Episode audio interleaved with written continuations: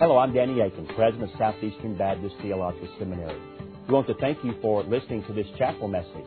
Our mission at Southeastern is to seek to glorify the Lord Jesus Christ by equipping students to serve the church and fulfill the Great Commission. We hope that you enjoy this chapel message and that you will visit our website.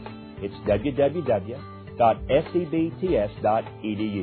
There you can learn more about our school and what the Lord is doing here. We hope you enjoyed the message. Thank you for being a part of what we're doing here. Good evening, and it is a joy to be back with you uh, tonight as we continue our study of the Baptist Faith and Message. And tonight we come to the uh, first uh, sub article under the doctrine of God, and that being God the Father. Uh, as we noted when we introduced this doctrine uh, two weeks ago, uh, the Baptist Faith and Message 2000 has a statement about God, and then it has a specific section on God the Father, God the Son, and God the Holy Spirit. And so tonight we're going to examine the article on God the Father, which, interestingly, uh, is not all that developed. It's not all that extensive. Uh, in fact, it's really quite brief in terms of what it says and what it uh, teaches. But yet there are some things here that I think are very valuable. And uh, in a sense, tonight I hope we're reminded about the fact that we just kind of assume something about God that is very seldom uh, addressed in the Old Testament, and it is something that is virtually unknown in other world religions, and that is that God is Father, and that we can indeed relate to Him as our Father. Uh, in the Old Testament, as we're going to see, there are very few references to this. Most of them are not of a personal nature, but more of a national or corporate uh, nature as He is depicted as the Father of the nation of Israel. But look with me on page one in your notes tonight, God the Father, Article 2. And what does the article say in the Baptist Faith and Message 2000?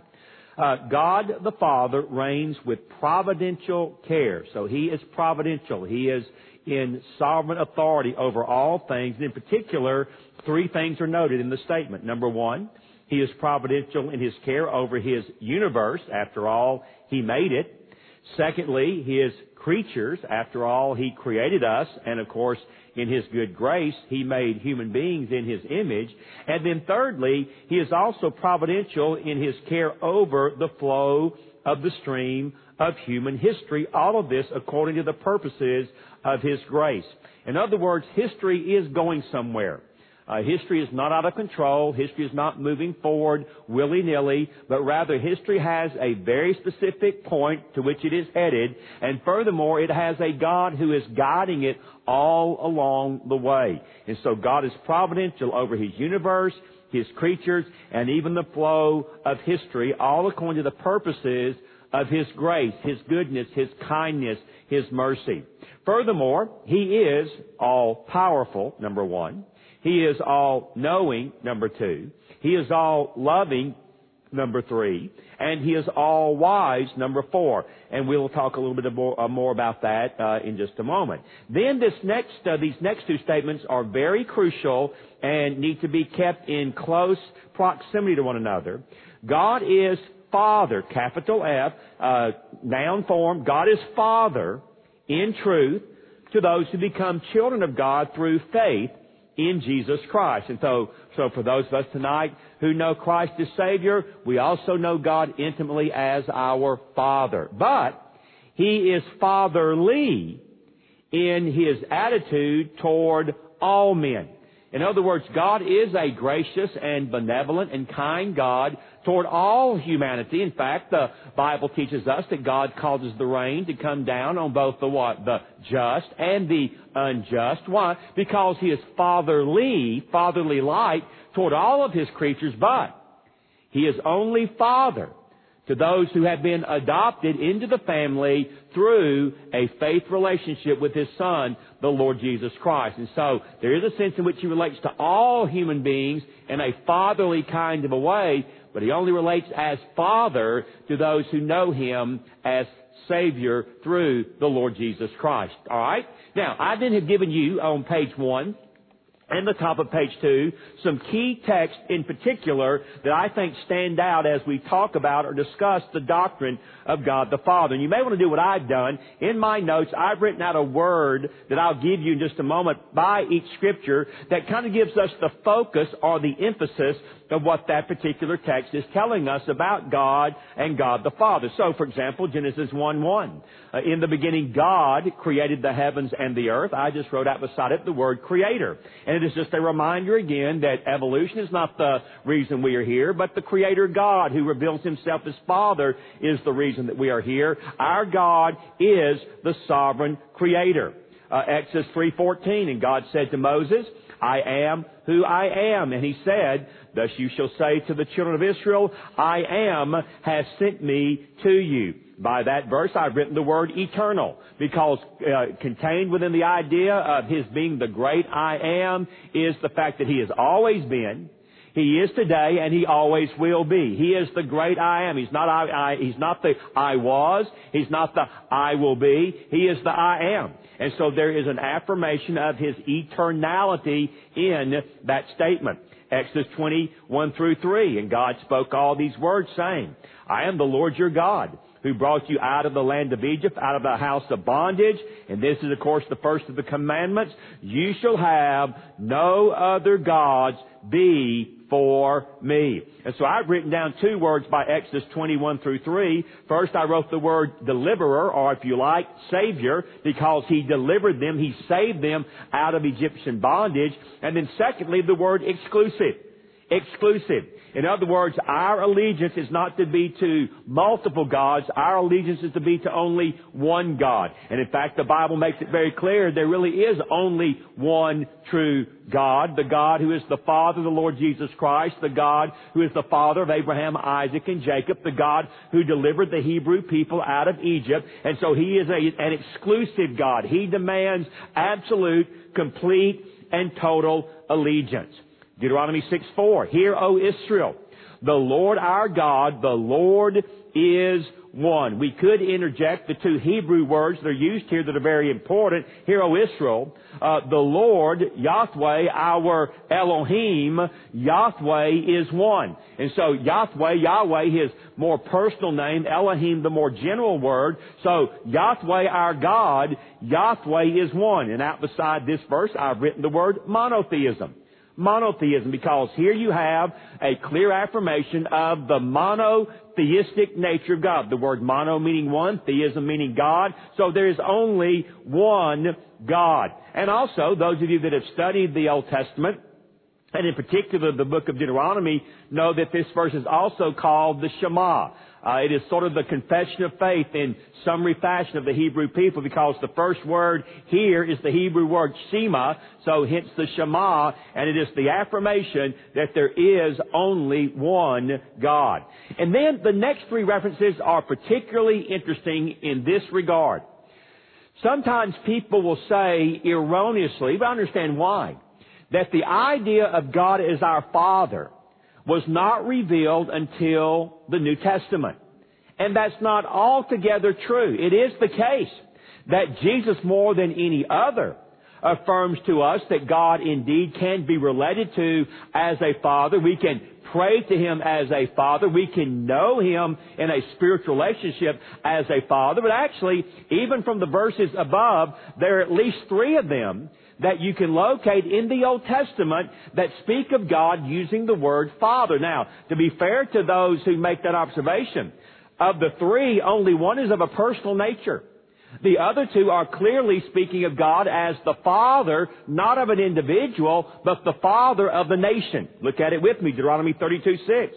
Uh, do you thus deal with the Lord, O foolish and unwise people? Is He not your Father who bought you? Has He not made you and established you? And the context there is the Hebrew people who have been delivered out of Egyptian bondage. Uh, First Chronicles 29:10. Therefore David blessed uh, David blessed the Lord before all the assembly, and David said, "Blessed are you, Lord God of Israel, our Father, forever and ever." Isaiah 43, 3, I've written beside it the word Savior because here the Saviorhood of God the Father is emphasized. For I am the Lord your God, the Holy One of Israel, your Savior. But then the one that I was able to find in all of the scriptures that looks to God in a more personal way, that anticipates the more full expression found uh, in the teachings of Jesus, Isaiah 64, 8, but now, O Lord, you are our Father, even though still, let's be fair, uh, the word our is not in the singular, it is in the plural, but still there seems to be a more personal emphasis to this one. But now, O Lord, you are our Father. We are the clay, and you are, and you our potter, and all we are the work of your hand. So you still have corporate language, and yet it seems to be pushing more at this point toward a personal kind of relating to God who reveals himself and says we can relate to him as Father. Of course, the full manifestation of that comes in the New Testament and in particular in the Gospels. And if you really want to see uh, Father language saturate a book, go to the Gospel of John. And in particular, not only note that we can relate to God as Father, but you just cannot help but see the massive emphasis of God the Father relating to God the Son. And the Father-Son language and the Father-Son dynamic just absolutely dominates and permeates the Gospel of John. And yet, coming back to the model prayer in Matthew 6, 19, 9 and 10, in this manner therefore pray, Our Father in heaven.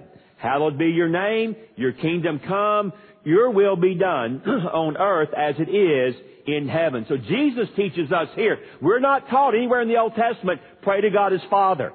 When Jesus said this, the disciples, the Hebrew people, they would have looked up and they would have taken notice and they would have said, really? Are, are you serious? We can relate to the sovereign, providential, creator, awesome God in this kind of a way? And Jesus says, yes, you can pray to Him as your Father. And then what you'll find uh, in the remaining of the verses is a twofold emphasis. One, the Matthew 28 passage, uh, the Galatians and Ephesians passage on the Trinity, but also the Romans and Galatians passage, even more intimate father language. So just note again, bottom of the page, Matthew 28, 19, go therefore and make disciples of all the ethnes, all the people groups, all the nations, baptizing them in the name singular of the Father and of the Son and of the Holy Spirit. So you have Father language there in the context of Trinitarian language, but then note Romans 8 and Galatians 4. Romans 8, 14 and 15. For as many as are led by the Spirit of God, these are sons of God. For you did not receive the spirit of bondage again to fear, but you have received the spirit of adoption by which we cry out, Abba, Father. And the fact is, we really do not have an equivalent in English. We don't. The closest thing, as you've heard probably on a number of occasions, is the closest thing to Abba in English is daddy. Is daddy. And so he is even taking father language and making it more intimate, more tender, more approachable by saying you can relate to God as your daddy. In fact, I hardly ever, in fact, I have no memory of my, of my own life of ever calling my dad father. Uh, maybe you grew up in a very severe, very uh, stilted, very formal home, and so you had to address him as father. But most of us don't call our father's father. We call him dad or daddy. And that's what you've got going on here, Galatians 4, 4 through 7. Also Trinitarian, by the way. But when the fullness of time had come, God sent forth His Son, there's the Son, born of a woman, born under the law, to redeem those who were under the law, that we might receive the adoption as sons, and because you are sons, God has sent forth the Spirit, so we've got the Son, now we've got the Spirit, the Spirit of His Son into your hearts, crying out what? Abba, Father. Therefore you are no longer a slave, a slave to sin, but a son, and if a son, then an heir of God through Christ. And so not only is he your father, he has for you a wonderful inheritance made possible through the Lord Jesus Christ. And then finally Ephesians 4, 4 through, 4 through 6. Uh, there's one body and one spirit, okay? just as you were called in one hope of your calling, one Lord, that would be Jesus, one faith, one baptism, and one God and Father of all, who is above all, and through all, and in you all. And so you can see by surveying these verses that there is a growing progression from the Old Testament into the New concerning the fatherhood of God, concerning the fact that we can know Him as Father, we can relate to Him as Father, even to the extent that we can crawl up in His lap like we would our own earthly father and call Him Daddy. And so there's a beautiful intimacy that develops ultimately in the writings of Paul. Now, some major observations, a brief uh, commentary, and then we'll have some summary theological thoughts. Number one, or beginning there at the middle of page two. Uh, at the heart and center of Christian faith and practice is the great and glorious triune God of Scripture. That is the God who is Father, Son, and Holy Spirit. Unfortunately though, as David Wells has reminded us in his important work, and here's a great book if you want to do some heavy lifting theologically, No Place for Truth, what a secular and postmodern age often does to God is not to eliminate Him, but rather to relocate Him. Relocate Him from the center of our lives to that which is periphery and inconsequential. Uh, just this afternoon, before uh, I came over here, I was uh, reading an article uh, online uh, that just came out from Trinity College that says by the year 2030, it is quite possible that one in five Americans will self-identify themselves as a secularist. One in five will identify themselves as a secularist, or as we are expecting in the survey that will come out in 2010 and then later 2020 and then later 2030, they will, if asked for their religious preference, they will join the fastest growing category in America today called what? Nones. Not N-U-N-S, but N-O-N-E-S. Now, I kept reading the article and discovered that among this growing movement of nones, the overwhelming majority are not atheists. The overwhelming majority, in other words, atheism is still pretty much where it's always been. Hovering around 5% of the American population. Americans to this day, for the most part, are still overwhelmingly committed to the belief that there is some kind of supreme being. Alright? So even as the nones will increase, the number of atheists, it seems to be the case, will not be growing all that much. So what are most Americans doing with God? Exactly what David Wells said. They've kicked him out of the center and they've moved him out to the sideline. Uh, they put him over on the bench. Uh, he's, he's there, but he doesn't matter. He's there, but he doesn't get to play. He's there, and I don't pay attention to him. He's over on the sideline. We kick him to the curb and he becomes on the periphery and therefore God, in essence, as far as everyday living, he's pretty much inconsequential to our lives. And so David Wells is exactly correct. And by the way, if God is on the sideline, kicked to the curb, you're not going to be relating to him as your father. Uh, he may be, you know, the big guy upstairs, or he may be the guy that you expect to zap you if you do something really bad. Although why? Since he's on the sideline, he doesn't care what you're doing anyway. So in essence, we become a bunch of deists, and God's there, but He doesn't care, and we don't care either. So you move on then. However, this is something the God of the Bible will not allow. But when we turn to Scripture from Genesis to Revelation, we are presented with the only one living and true God who is indeed our creator. And by the way, if he made you, then you're obligated to him. Secondly, he is Lord. He has the right to demand anything he wants in any life.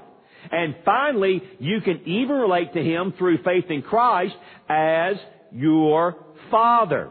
And so I agree with the friend of mine who said it is an awesome privilege to confess and affirm Article 2A of the Baptist Faith and Message, God the Father. For as this statement reminds us, the God of Scripture is a triune God, but He is the God who is Father, Son, and Holy Spirit. And because of God's gracious work of redemption of Christ or in Christ, we may now become children of God and have the supreme joy of calling God our Father. In other words, we who are ruined by the fall, and who rightly stood under God's just condemnation are now, by grace, through faith in Jesus Christ, able to address God legitimately and truthfully as our Father. And so 1 John 3 1 wonderfully reminds us, top of page 3, how great is the love the Father has lavished on us that we should be called children of God and that is what we are. Now, a quick word in our modern context. For some people, the idea of God being Father is not all that cool. It's not all that desirable. The fact of the matter is, if you're witnessing to someone who is lost, and you share with them that if you will trust Christ as your Savior, God will become your Father, they may say, no thank you. No thank you. Uh, I am not interested. You say, why do you think that's the case? Because there are a lot of bad fathers out there today. Uh, we live in a world that is fractured. We live in a world that is bruised and battered and broken because so many men have failed to be good fathers. And you start talking to a, a young lady that was abandoned or sexually abused by a father or watched her father beat and brutalize her mother, his mother, day in and day out, and they begin to conceive of God as Father, and they say, I don't, I don't need this. I don't want this. I'm not interested. That's why when you and I do evangelism, and when you and I engage this kind of theological discussion in the world in which we live, we have to help people understand God is a good Father. He is a loving Father. He is a gracious Father. He is a kind Father. He is a merciful Father. He is an approachable Father. Uh, perhaps the concept of God that is most precious to my wife, who grew up in a children's home, abandoned by her alcoholic father, her alcoholic mother, the most precious thought, thought to Charlotte all these years was, here is a God, here is a Father who will never leave you or forsake you. And that was what was able to turn her heart so that when she began to conceive as a little girl and then as a teenager and even now as an adult, that is what was able to turn her heart into embracing God as Father and embracing God as Father in a positive way, not in a negative way. And so we just have to understand that for the purposes of sharing the gospel, doing good theology and evangelism in our context, you're going to have to help some people understand, you know, he's not the kind of father that many of, of, of us have experienced. He is a different kind of, he's a perfect father. He's a wonderful father. He is a magnificent father. There's no father like this father, just like there's no savior like the savior whose name is Jesus. Next paragraph then. But it must be quickly added that this privilege of knowing God as our Father is found, should be is found only through faith in Jesus Christ. Now in my notes, I've written three words out there beside, after the word no. N-O. I've written out beside there no universalism, no pluralism, and no inclusivism. No universalism, no pluralism, and no inclusivism. You say, what do those words mean? No universalism simply means it is not true that ultimately everybody is going to be saved. Not true. People who know Christ, know God as Father, they go to heaven. People who do not know Christ, do not know God as Father, tragically, they will go to hell. No universalism. Everybody is not going to get saved. No pluralism. Pluralism is really the road to universalism, and pluralism simply says all roads lead to God. Uh, every road will get you there. So you can follow the Christian road if you like. Uh, not picking on him, but even the President of our United States has recently said, well, uh, Jesus is Savior for me. Exactly what he said. It's a quote. Jesus is the Savior for me. But you may have a Savior that you find in Islam. Or you may find a Savior that you find in Judaism. Or you may find a Savior that you find in Hinduism, or Buddhism, or in New Ageism, or in animism, or in mysticism. It, he's, he's the Savior for me. You may have a Savior that comes through some other means or mechanism, and that's simply pluralism. All the roads will get you to heaven. No. And then inclusivism is kind of this more insidious approach, and it's not something that you readily come across, but you need to be familiar with it. It says this, Jesus is the Savior. And you can, and you must know Jesus as Savior to have God as your Father, but you might know Jesus without knowing Jesus. You say, what? You might know Jesus without knowing Jesus. Uh, Karl Rahner, a Roman Catholic theologian, coined the phrase anonymous Christianity. There are Christians who don't know Christ. And Karl Rahner argued, here's the simple way of saying it, do the best you can with what you've got, and that's good enough for God. Do the best you can with what you've got, and that's good enough for God.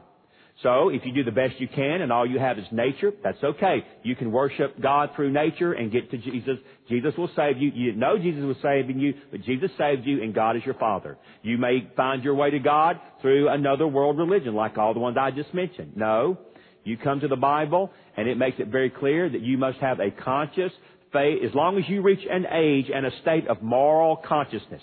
Uh, this uh, morning we had a Q&A at the seminary and uh, one of the questions that I was asked, a very good question, uh, which led into another question, was, uh, what do you think happens to babies that are aborted? Do you think they go to heaven? And I said, absolutely. Absolutely, no hesitation whatsoever. All those who are aborted go to heaven. I will go further than that. All infants who die, they go to heaven. I'll go further than that. Anyone that never reaches an age of moral discernment where they have the ability to recognize right from wrong, where they have the ability to realize that my sin is an offense against a God who made me and has a right to hold me accountable. If for some reason there is some type of mental defect that prevents them from getting there, I believe the Bible makes it clear that they too are the objects of God's saving grace.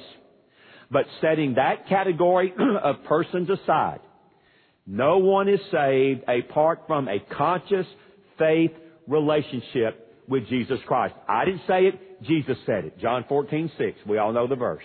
And so there's no universalism. There's no pluralism. There's no inclusivism. That's why we do send folks to Romania. Uh, that is why we send folks at Southeastern next week also to Turkey and to Brazil and to inner city New York. That's why we do send folks across the world to China and around the world because we believe apart from the hearing and the believing of the gospel, they cannot be saved. In fact, can I just stay here for just a moment, reverse it? If you don't believe that, and you actually believe that, as some liberal theologians do, let's take those folks in China that may be in those villages that have never heard the gospel. Some theologians would argue, well, they're safe. They're safe because they're not accountable having not heard the gospel. Alright? Then I would submit to you that the best thing we can do is stay home. Keep your tail here and don't go there because if you tell them the gospel and they reject the gospel, then you've damned them and condemned them. So stay home.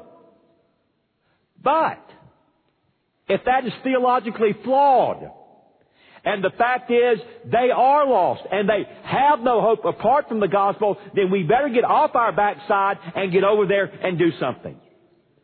But again, and I went on my bombing raid this morning, a little bit of it's still in me, so I'll use a little bit more tonight. You'll find this interesting, all of my brothers and sisters here that are non-seminarians. Would you like to know how much money Southern Baptist gave last year through our 45,000 churches? How much money Southern Baptists collectively gave through our offering plates last year through our 45,000 churches? Answer, $12 billion. $12 billion. Now, here's the million dollar question.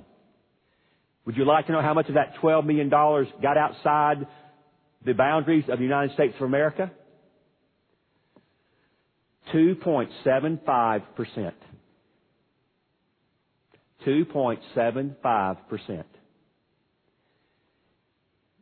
97.5, am I right there? Stayed right here in the good old US of A. Where we have today 45,000 Southern Baptist churches alone. And I can take you to places in China and in India where you can walk for days and weeks and months and not only not find a church, you won't find a Christian. Yeah, it got real quiet in my seminary this morning too. Because that ought to convict you. And if it doesn't convict you, then there's something wrong with your heart. We keep too much. Not enough of us go. Our priorities are messed up. The fact is, the only way you can know God as Father is to know Jesus as Savior. And if they don't hear, they can't believe. And if they don't believe, they won't go to heaven. And folks, I found this out just doing a little bit of study again, and I'll move on. In 1900, half the world's population still had never heard of Jesus. In the year 2009, half the world's population has still never heard of Jesus. Now I realize there are a lot more people, but percentage wise, we've made no gains. We, we, we, we've gained no new ground. I mean, a hundred years of all that God has blessed us with, and we've not made any more headway than that. That bothers me. It bothers me. It, it disturbs me about me.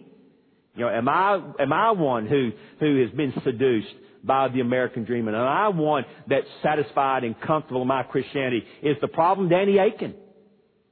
I mean, before I start pointing fingers at other people, I really ought to start pointing the finger at me first. And so once more again, it must be added quickly that this great privilege of knowing God as our Father is only found through faith in Jesus Christ. Thus, the last paragraph, the Baptist Faith and Message correctly notes that God as providential Lord is, here we are, fatherly in His attitude toward all men. That is, in God's sovereign care over His creation, uh, through His work of providence, He sustains and He keeps the world that He has made. He sends both rain and sunshine alike, both upon the believer and the unbeliever. And so it's not like that when the rains come through Raleigh, Durham, only the believers get rains on their fields and house, and the unbelievers, God just jumps right over them, and all they live in parched land. No, God blesses them with rain. God blesses them with sunshine. God gives them breath. Any life that an unbeliever has is a result of God's good grace in their lives. So He is, in a sense, fatherly to all. But He is Father only to those who know Him through faith in Christ and are adopted into His family. So, uh, very quickly, some theological summary observations. I'll just hit these quickly. Uh, number one, God is Father, and therefore He is a personal God. By the way, He's not mother, nor is He an it. To refer to God as an it is to depersonalize Him and therefore to degrade Him. And to call Him mother is to buy into paganism and to address God in the way that the ancient pagans addressed their gods. No, God revealed Himself as Father. say, well, why do you say that? Because the seminary where I teach at, up until about 1990, had a boatload of professors who were happy to pray to God as their mother. Our mother who art in heaven, hallowed be thy name. That was going on.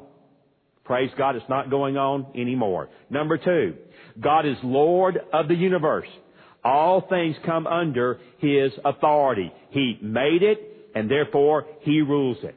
Number three, unlike Buddhism, Hinduism, which are reincarnational and therefore cyclical in their way of thinking, God is Lord of history. That means a number of things. It means, first of all, time had a beginning, as did the universe. The universe has not always existed. It had a definite moment where it began. Furthermore, because He is the Lord of history, history has a purpose. It has what we could call a telos, a, a, a, a point to which it is building and a conclusion that will be achieved.